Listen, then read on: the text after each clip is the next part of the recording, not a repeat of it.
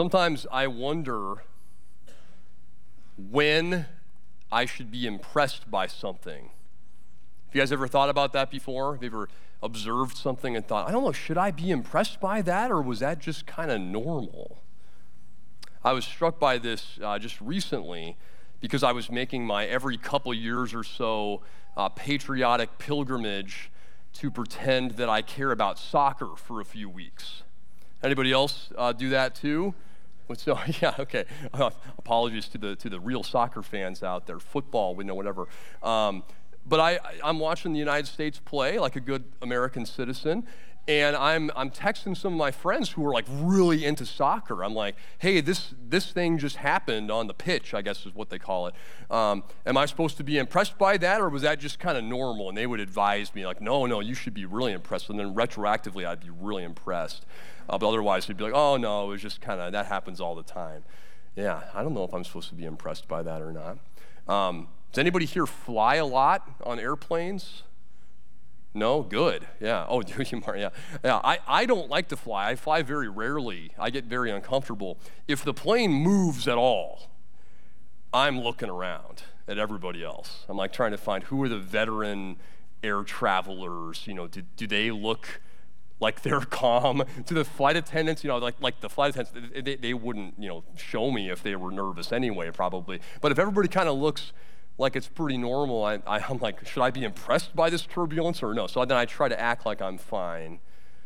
But yeah, other things too, you know, like, like I go to an art museum or I watch some indie movie and I'm like, I don't know if this is good or not, you know? So I have to like read a review by a critic, you know, by an actual expert to find out if should I be impressed by what I'm seeing or not. I don't. Maybe you guys have had this experience in your life before. But I, I have to sometimes go to the experts, people who have seen everything, so they can tell me if I should be impressed or not. Because I am an expert on very few things. Very few things. Now, today in our sermon series here, we're going to be considering this wonderful song, Hark the Herald Angels Sing. You guys know We're going to sing it here in just a little while. But I, I want us to reflect in a very specific way about this today. I want us to be thinking, you know, what would make the angels sing? What would impress the angels enough that they would be breaking out into song, praising and glorifying God? Because we know that they've seen a lot of amazing things, right? The angels. If you think about it, the angels, uh, they've observed many things throughout their lifetimes. I mean, they've existed almost as long as God Himself, right? I don't know, I don't want to get into all of that exactly, but maybe you remember having to memorize the days of creation, what God created on day one and two and three, you know, and so on. Well, we actually we believe that the angels were created on day zero. Have you ever heard of that one before? Day zero? Yeah, they skipped over that in the Sunday school classes, right? But, but even before God starts to, you know, create the heaven, you know, the heavens and the earth and the sea and the sky and all these things, He actually created all those things that we say. God created all the is visible and invisible. Well, the angels to us are invisible, so He's creating all the angels. So they've been around for a long, long time. And so think about what the angels have observed, what they've had a front row seat to see. They've seen the Holy Spirit hovering over the waters. They've seen God, you know, measuring out everything for creation. They've seen other things. They've seen uh, the plagues of Egypt, and they've seen God move the waters of the Red Sea apart. Um, they've seen God, you know, destroy armies and make the walls of cities fall down. All kinds of amazing things. It would take a lot for the angels to be like, "Whoa, that was pretty cool." take a lot for them to sing. So, what would make the angels sing? Now, it's interesting because um, I don't want you to get the impression that the angels have only been sitting in the front row as spectators watching all of these things. You know, it's not like all the angels do is play a harp and eat popcorn and watch God do his thing, okay? They are involved God created them for specific purposes. And so we're going to talk about that a little bit here. Uh, what do angels exist to do? Well, first of all, serve God. You know, whatever, I'm sure the job description is long. They do things that I don't, I'm not even aware of. You guys aren't even aware of. They're serving God in many and various ways. They're delivering messages from God. That, that's kind of how we see them most often in the scriptures, right? Usually it seems like, well, especially this time of year, we're talking about how they deliver um, messages telling people they're going to have a baby, right? Birth announcements. Uh, but they, they deliver other messages as well. But they're also deployed among us to protect and help human beings. So they're, they're servants of God, but they're also they're, they're your servants and mine. Makes me feel a little more important. You know, no, not really, but but yeah, we have the angels. God has sent them to do things uh, for our benefit. Now, I don't know about you, but I think a lot of a lot of us have been fascinated by the angels over the years. Um, and I, I, think I'm always a little bit disappointed when I read through the Bible. You do a search like verses about angels or something. There's not that many. There's actually there's a lot of like descriptions about angels sometimes, angels appearing to people, but we don't we don't get like just a, a long list of like this is what angels do exactly. Um, even we sometimes talk about how, oh, there's guardian angels out there. The Bible does not specifically say that. It comes real close to saying that, doesn't quite. Um, it doesn't matter necessarily. We know that angels are doing more things than we're aware of, and they are sent to protect and defend and help human beings in many ways. But one of the things, I, I have kind of mixed feelings about this, though, that the angels are watching over me. Kind of the same mixed feelings that I have when I think about how God is watching over me. I remember back in my days, you know, having to learn the catechism and, and all these different characteristics about God. You, you, guys remember these things. You learn that God is omnipresent, right? It means he's present everywhere. Ooh. And then there's another one, omniscient, right? You, you certainly got that one wrong on some test, right? What that meant. Omniscient means he knows everything. I'm like, on one hand, that's awesome. God is everywhere. He knows everything about me. There's a comfort that comes. But there's also a, a big uneasiness that, you know, sweeps over me when I think about this. Are you guys getting the same picture? So, so now, so God sees everything and knows everything that I do and say and think. Uh, it's bad enough that God knows all this stuff. Now the angels are watching me too. The angels are seeing all this stuff. I mean, they're, ha- they're having to watch me all the time to make sure I'm safe. And now they're, they're seeing all that. They're seeing the, the, the good things that I do occasionally. And they're, they're seeing all the bad stuff that I do too. Yikes. And can I shut this feed off somehow from time to time? The angels not only have a front row seat to all the wonderful things that God has done throughout history, they also have a front row seat to all the sins that you and I have committed. They have a front row seat to human depravity. Ever since the Garden of Eden, they've seen the fall into sin, and they've seen, and they've watched, and they probably grieve a little bit. They're like, man, here's all this, the human race that I'm supposed to protect and watch over, and look how far away they have gotten from God. The angels observe the sinful separation that there is between human beings and their creator.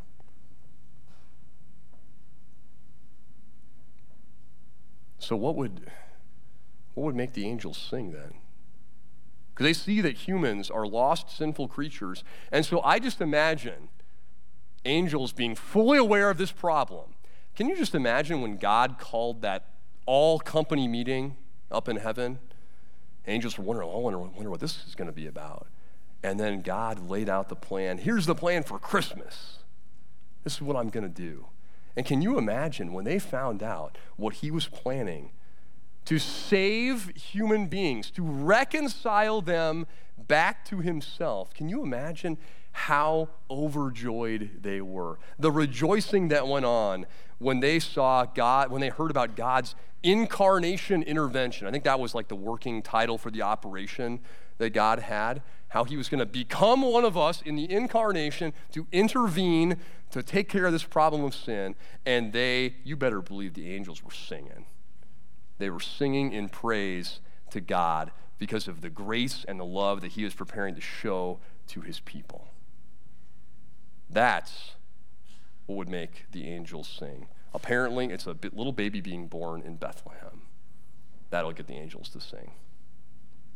Now, I want us to take a little walk through this song, Hark the Herald Angels Sing. As again, I've already said, it's the greatest Christmas song of them all.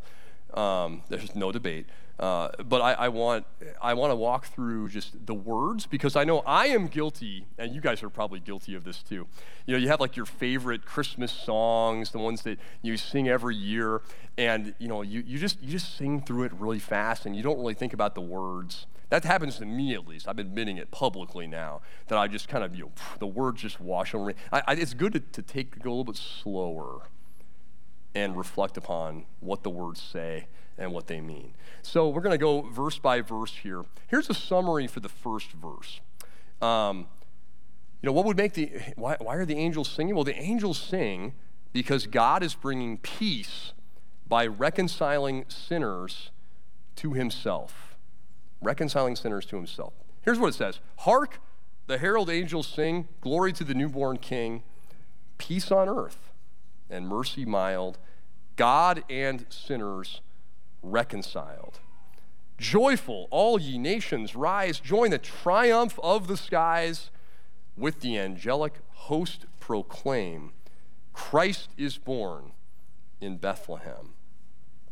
So the angels, they're praising the Christ for coming down, for bringing peace to the world peace and mercy, for bringing sinners back together with their God, finally setting things right, setting them into a right relationship with God again. This is the same message that the angel gives to the shepherds, right, on that first Christmas.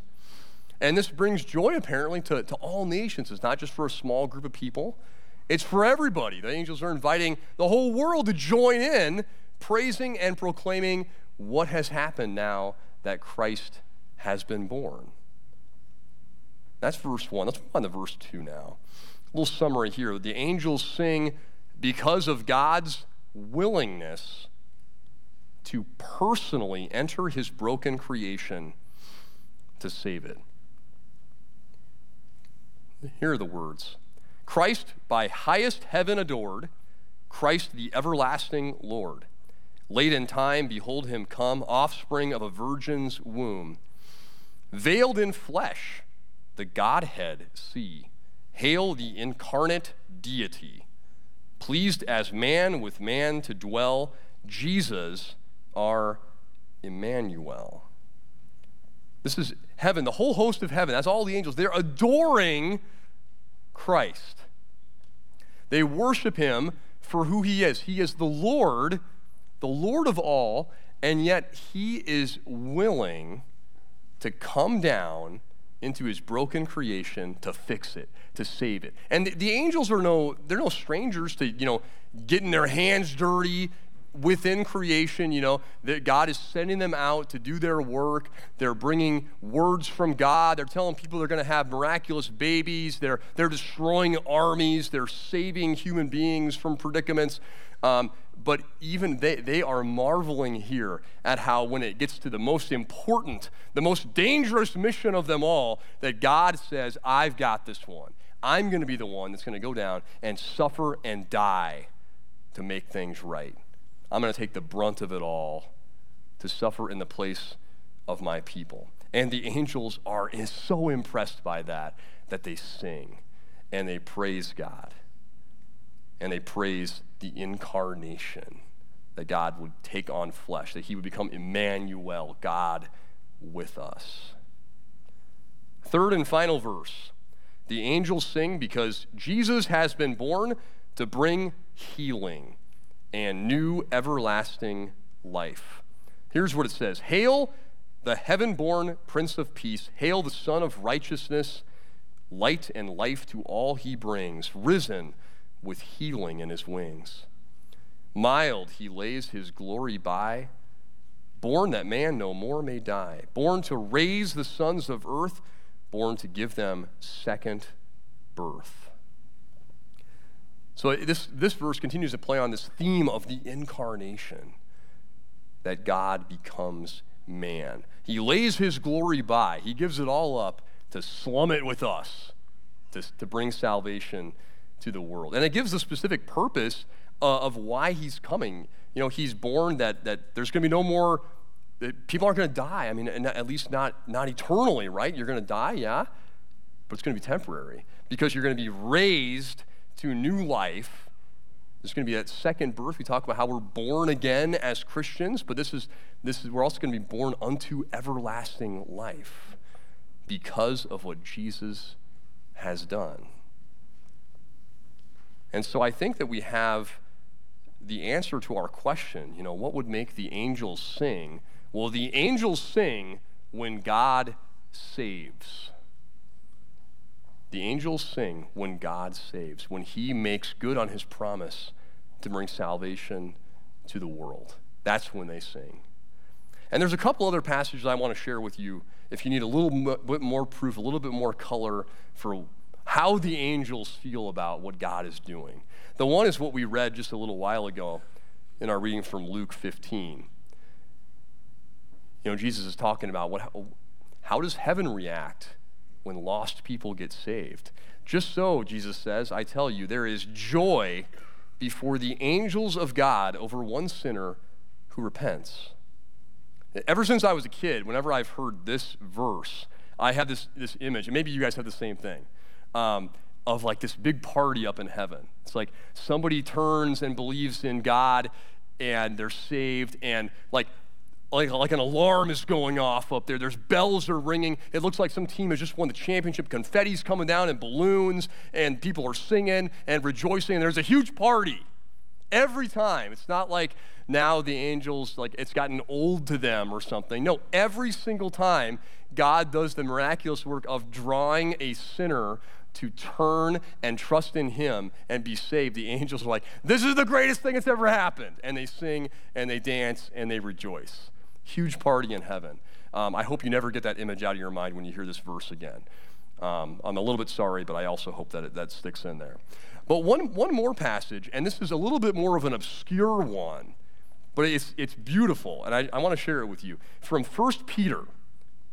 So it says, concerning this salvation, the prophets who prophesied about the grace that was to be yours searched and inquired carefully. You know, so these are prophets from a long time ago. God's sending them to his people, and they're telling these messages about the, the coming Messiah. They didn't really know what it all meant. They were just kind of, you know, telling the message and they're asking about it. You know, they're inquiring what person or time the Spirit of Christ in them was indicating when he predicted the sufferings of Christ and the subsequent glories um, it was revealed to them that they were serving not themselves, but you, you know, the people who Peter's writing to, you guys too, um, in the things that have now been announced to you through those who preach the good news to you by the Holy Spirit sent from heaven. Listen to this last part things into which angels long to look. Angel, angels long to look into the salvation story. Angels, I, I, am going to take a small liberty here. I think this is saying angels are a little bit jealous of us because we get to hear the gospel, the good news of Jesus again and again. We get to read it and we get to hear it, and um, and we get to like read it in our Bibles and everything. I, I think the angels uh, wish they had a Bible. I think on every on every angel's Amazon wish list, there's a Lutheran Study Bible on there, and I hope, frankly, I hope they don't. I hope they don't get one because I know I'm going to be driving down the road. I'm going to wreck my car because my angel is going to be reading Luke chapter 2 and not paying attention to me. Okay, I don't want that. You know, Gabriel, close that Bible and watch me, okay?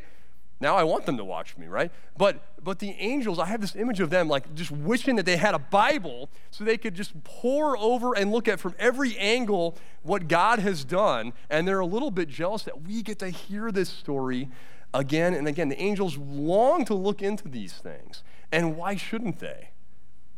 It's no wonder that the angels sing and rejoice and are so impressed by what God is doing because what God has done at Christmas has changed everything. It has transformed the course of human history, it has transformed your life and mine. Because we know it doesn't just stop with a baby being born in a manger, right? It goes to a cross and it goes to an empty tomb. And eventually, it goes to eternal life for you and for me when we will give the angels a run for their money with how loud we can sing the praises of God for what he has done to bring salvation to this world. And we're going we're to sing. We're going to sing that song here in just a minute. But pray with me first. Lord God, we give you thanks and praise and song for what you have done, for what you have revealed to us, and how you have brought reconciliation between us and you by the coming of Jesus. Thank you for personally coming in and undoing the effects of sin so that we can be set free and healed and live with you forever. We pray this in Jesus' name.